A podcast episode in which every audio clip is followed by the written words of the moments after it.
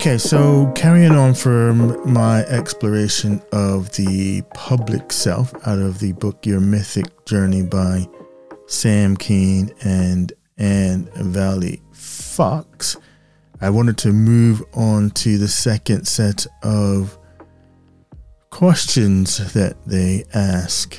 Um, and essentially what, what they what they were asking was this in what ways are you unique and in what qualities then distinguish you from your friends from your enemies from from the masses you know the everybody's and do you think other people consider you to be unusual or do they consider you to be odd or average? Do they consider you to be a character you know an individual? Are you hostile? And whatever it is that they have this image of you, do you actually agree with it? So I decided to tackle this question, but I wanted to do it in while in motion. But the question I have is what does it mean to be a unique human being? Now, intellectually, it's this it's about being um, or possessing a distinct combination of qualities, um, characteristics, your experiences, um, your perspectives, you know, these kind of things that set you apart from others. It could, it's also your your physical traits, your personality, you know, whatever talents you might have, um, your beliefs, values. You know, each of these aspects are I'm going to say they're so they're unique to you. Yes, they're unique to you and how you absorb those. Um, there's also your genetic makeup, um, your life experiences. So you know you're never going to have two people that are exactly the same. Not even twins are exactly the same once they start having independent experiences of each other. They're going to take in the world uh, differently. And in, in that taking in and integration, it's going to, you know, internally they start to be, um, you know, there's a uniqueness that just kind of forms out of the fact that we are looking through our own filter um, as, as, a, as an individual. Now, some of the factors that make up a person's uniqueness. Um, there's genetics, of course. So we'll all have this genetic code that's different, that results in a unique set of physical traits, be pre- predispositions to certain conditions, um, and, and and our aspects of our personality will be, you know, affected by our genetics. And then there's the environment, you know, what culture you're in, what's the sort of social environment that you're in, the societal environment that you're in, what geographical context is set. You know, that's gonna shape your beliefs, your values, and your sort of world views. And then, of course, each person has a unique set of experiences that influences their thoughts, influences the way they behave, influences their emotions, influences influences what they believe. You know, and when you start mixing all this stuff up, you know, this big cocktail you're mixing up. You know, the you know what you get out of that is a is a is a unique individual. And then the final, well, no, a couple of other things. So there's relationships too. So, you know, who do you, who are the people that you interact with throughout, you know, your lives and how are they, how do they contribute to your uniqueness? Because they, you know, they're bringing their set of values, behaviors, and things um, and influencing you. And then you take on some of that and, you know, you change or subtly change some of who you are to integrate with some of who they are, and what they believe. And then, of course, there's um, personal choice. So the decisions that you make, you know, what kind of hobbies you decide to sort of pursue, what a career you pursue.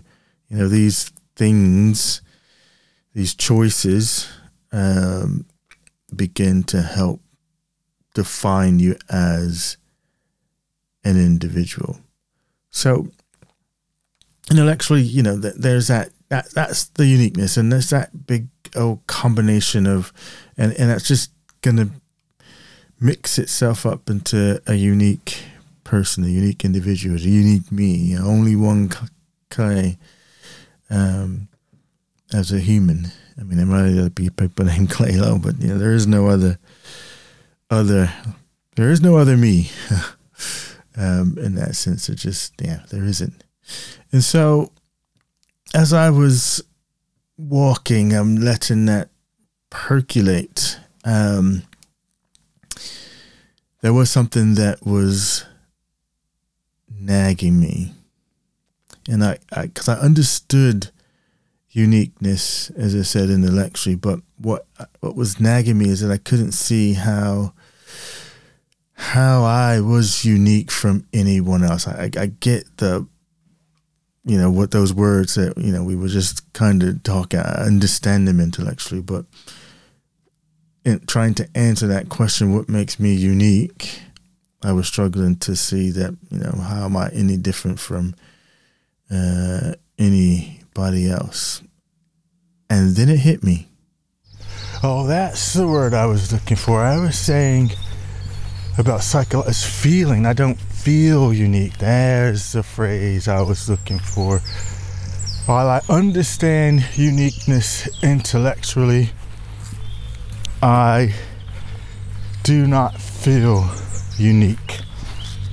I feel like just a variation of the sameness. Yeah, that's what it is. It's the feeling. I don't feel very unique. But what would it what would it mean to feel unique? That you are one of a kind? I guess that's what I'm taking for uniqueness to be that you are one of a kind. And in, in that regards, then yeah, I, there is only one Clay, though I shouldn't say the name. There's only one me. Whatever you psycho spiritually define as a person or me. Who's the me?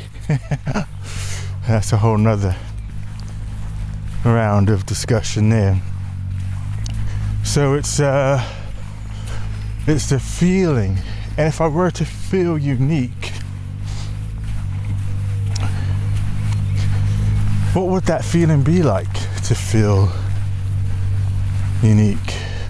It was pretty exciting to come to that realization that the fact that I knew uniqueness intellectually, but what was really missing, the thing that was really missing, is the feeling of unique and how to feel unique and embrace that. And that's that's so I wanted to explore what uniqueness feels like. I tell you what, I tell you what what what what would make me feel unique and how uniqueness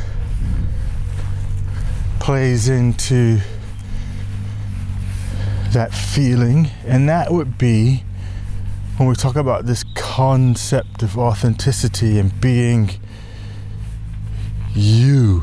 So, yes, I like that because how many things that you do or that we do, that I do, that are as a result of wanting to fit in, as a result of wanting to conform, as a result of not wanting to stand out from the crowd or draw um, or draw attention to yourself because you want to be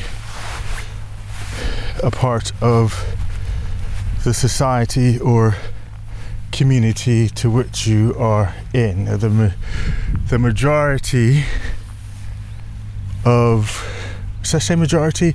The social norm of the environment to which you are in. So, you know,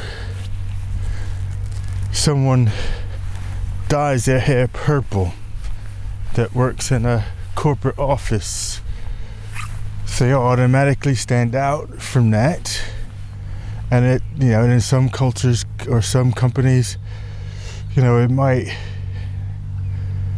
and that might be the thing. And now I know a lot of,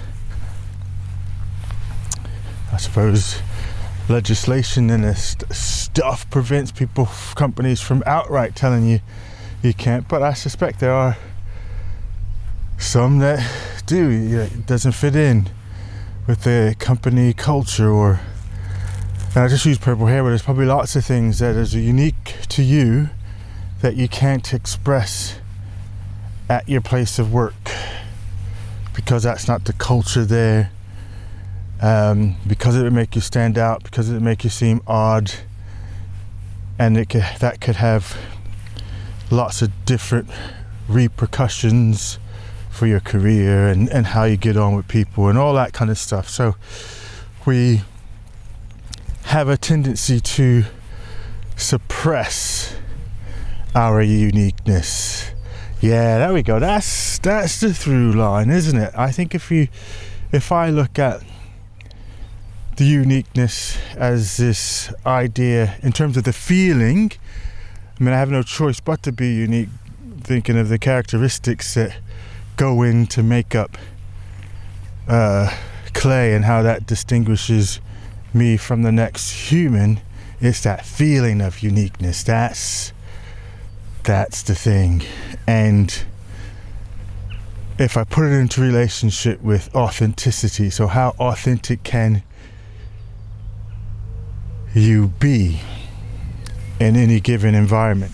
Can you be your authentic self every day in every situation in every environment? Logic says that you should be allowed to be your authentic self. Then we start caveating that with, you know, okay, now you got to be situationally aware and is this appropriate, that appropriate. But I think as soon as you start that censorship, then you aren't allowed to be your unique self. You're not being your unique self because if you were being your unique self, then you would you would do the thing that you wanted to do, regardless of the people around you, or that's not how people do things around here, or that doesn't fit in this situation. Um, and there's a lot of that, and I know that there's, you know,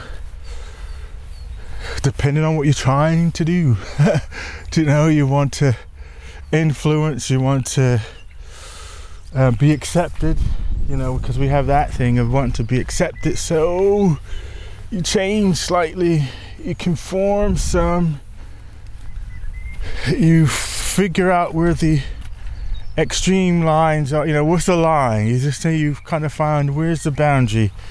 You know, how much of my unique self can I let out um, in this environment? How much of it am I able to um yeah how much of it am i able to get away with? Is get away with that's the wrong phrase as well get away with. How much of it am i am i can i find i find the lines to say okay i can be my unique self ish but you know the boundary is here and uh, where the boundaries are. This is all right, rein it in and look like, sound like, feel like um, the others around you so you fit in and are accepted, not ostracized or penalized for being your, your unique self. And I get that there's a lot of stuff in the sort of self help space that advocates for being your authentic self, being your well, I haven't seen anything that says be your unique self, but you do have the, you know, be your authentic self, be authentic to you, be true to you. Um, so those combos are out there. You know, I think being your unique self and allowing your uniqueness to shine above all else is a pretty hard thing to do. You have to have the courage to stand alone. You have to be really a free thinker. Then it comes down to, I think, the individual and how much of a free thinker are you to the sense where you think, you know what, I am going to be, and I hear this phrase, unapologetically me. And you either like me or you don't. But I I'm not gonna shift, change, adjust anything. You're gonna get 100% pure grade clay love with no filters. And that would take a lot of courage. You have to have a lot of courage to be 100%. I mean, no filters at all. And okay with the outcome of that. Whether you accept it, not accept it, people like you, dislike you, like you just would be okay with um, not not fitting in and and be okay with that which does make for if you think about the the the outsider it does make for a kind of a, a lonely existence. And considering that we are a communal animal that we need community we need others so to be ostracized from the community is a big deal. And that's why we conform, isn't it? We conform because I don't want to be alone. I don't want to be, you know, have no people to connect with and relate to. You know, do I want to be that extreme of an outsider that nobody can relate to me? Then I don't think we could survive really. And so, on some level, on some level, we end up conforming because we want to fit in. You want to attract a mate, you want to attract friends. So, I mean, I guess it's about gravitating towards people who are like you, to whom you feel that you can be your authentic self with in their presence. Which I guess then that becomes community, isn't it? That's a, what you want to. The basis of a community that you belong to is that they accept you, at least on some level, enough to have you within that community but even every community probably has, and I won't say probably, every community will have boundaries, will have its boundaries. you know, this is acceptable within this community. There'll be a list of acceptables that won't be written down. Well, there will be some that will be written down. We think communities you join online have their little guidelines and things like that. And then there'll be those this is allowed in this community rules that aren't written down you kind of pick up through reactions and behaviors and things like that and then there'll be a list of thou shalt not do this in this community you know and again there'll be some that are written down and some that are not written down within that that list.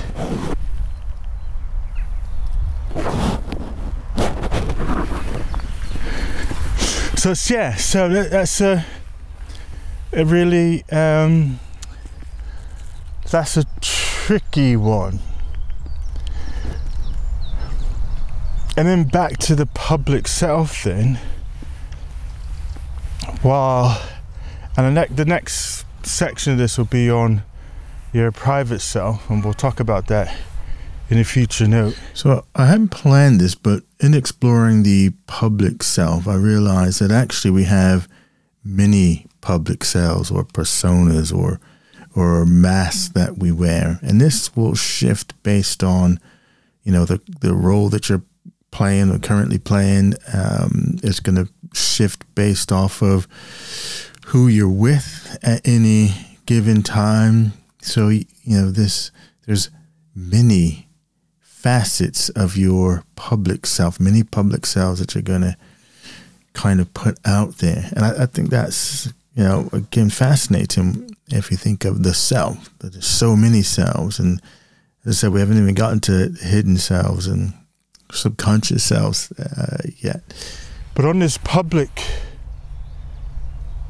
sense, then, I have my various different personas that I will put on, my different mask that I will wear based off the role that I have to play at any given time. Now, I suppose you could look at that and say, okay, well, in each of the masks that I have, there's a uniqueness that I bring to that, and I be myself within the authenticity of that mask. But I'm putting this mask on deliberately because I know this group that I'm with right now that this works for them. This gets me accepted into the crew. And so I have that mask on. And you come to know me that way. Some of you listening to this podcast only know me through my online presence. But to you, that's Clay Low. That's who Clay Low is. That's the that's the guy I know. That's the guy I see on Instagram, read his stuff on Twitter, listen to his coach's notes, and you've developed a version of me that is Clay Low. Then if I was to start to do something that didn't fit with your model of me, then you'd be thinking, whoa, you know, is this guy going off the rail? What's going on? What's happening there? and to the degree to which I fall out of what your model of me is and how you know me to be, to the degree that I fall outside of that, would then determine whether he'd be like, well, that dude's going off the rails now, and you know, unfollow, right? And then, uh, and then people whom I know in real life who are listening to this will know several, probably several different versions of me, but who knows the whole of me? And is it possible? Is it possible for someone to know the whole of me or you? Was it um, John Green? He- Actually, it was Graham Greene in his novel The Heart of the Matter. said you could never really know another person because unless you are that person, then you're only ever really getting a filtered view of who that person is. And that will not be divorced from, again, as we say, your own perceptions and your own uniqueness then on how you experience me is going to be will have to be factored in because you bring to the table some you know your own unique set of qualities and the like and so even in that then I wouldn't necessarily be the same character. I'm different person to you than I would be to someone else based off of the uniqueness that they bring uh, to the table. It's an interesting one, this. So, where does that leave me on uniqueness? Where's my conclusions here on uniqueness? And if I'm listing out what do I think is unique about me, if I was to make a list and I have just, you know, the people that I associate with, both friends, acquaintances, and the like that I'm using as a as a measure, I think some of the uniqueness to me in that sense then is my independence, my my desire to not be like everybody else, to fight conformity, fight the system. You know, I so despise the sort of rules and things. Um, so yeah, that would this that aspect. I suppose as I'm thinking now about uniqueness, I'm thinking about my combination of I mean the physical stuff is easy to see in terms of the uniqueness. You know, my race, my build, my age, all that sort of stuff. Um, just the structure, bone structure, all that stuff is is the bit you can see that's unique from the next person next. I don't have an identical twin. In other words, I did find that my, you know, trying to articulate what my uniqueness is, that it tended to center around values, the things that I I, I hold important. And maybe that's because, you know, our values drive our motivation. It drives, you know, why we make the choices that we do make and, you know, what we choose, the types of experiences that we choose to to have. So maybe it's no surprise that, you know, in any uniqueness as I'm thinking of myself, it comes down to what sort of values that I have chosen to um, live my life by, which affects everything else, really. So, what's happening in my mind as I'm forming and thinking about what's unique to me, and perhaps that's my combination of values like the nonconformity, this fierce need to be independent and do my own thing, not have to go along with what everybody else is is doing. Um, this innate sort of drive for this freedom to explore things. I don't like fixed a fixed opinion or fixed thought or fixed belief. For me, there's always some flexibility in there as you gather more evidence and look for ways to to change your mind, change your views. Um, what I think what I would say would be unique just in my style of creating, style of podcasting, style of writing, you know, these sort of signature, each of these things will have um, a unique signature to them, unless you're just outright copying someone. But if you create from your inside out, there's going to be a uniqueness just based off of how you perceive the world or see the world or or are connecting with the things in your environment. You know, this podcast is probably a lot different than a lot of the podcasts you may listen to just because I'm I record it in the way that I want to record it. so, yes. Well, the things what I say are unique about me. Well, I mean, if we just start, I'm just, oh yeah, po- politics. My political views are ridiculously out there. Um, and yeah, I'm a libertarian by default, but really an anarchist. I'm an anarchist disguised as a libertarian. Um, and even that is like ah yeah all that. But yeah, so if, if I was fitting myself into a political category, it would be an anarchist pretending to be a libertarian. Uh,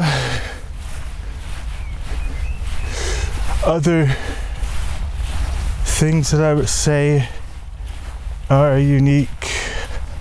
I think a lot of it is I'm, I mean, you obviously can't read what's going through my head right now, and maybe I maybe I have to see what happens when we explore the private stuff because now I'm thinking of a lot of things in my head, and I just had this big old section on about being, you know, authentic, being your unique self, um, and I've noticed that I am putting filters on as I'm describing what's unique about me because I'm thinking, huh, who's going to be listening to this? It's going to be out there.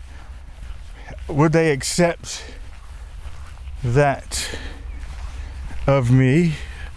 Considering, you know, again, as I say, you have a persona of me based off of my online sort of presence.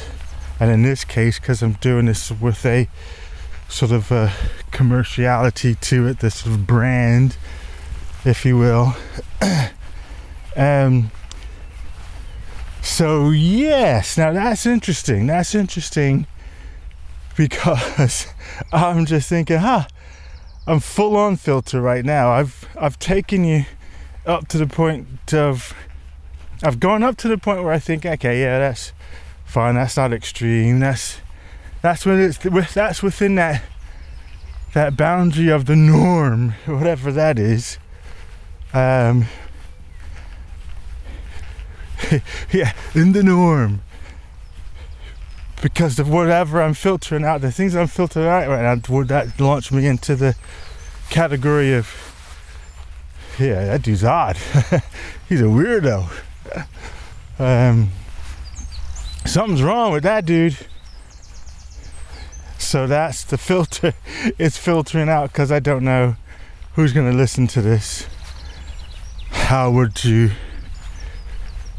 receive the unfiltered Claylo?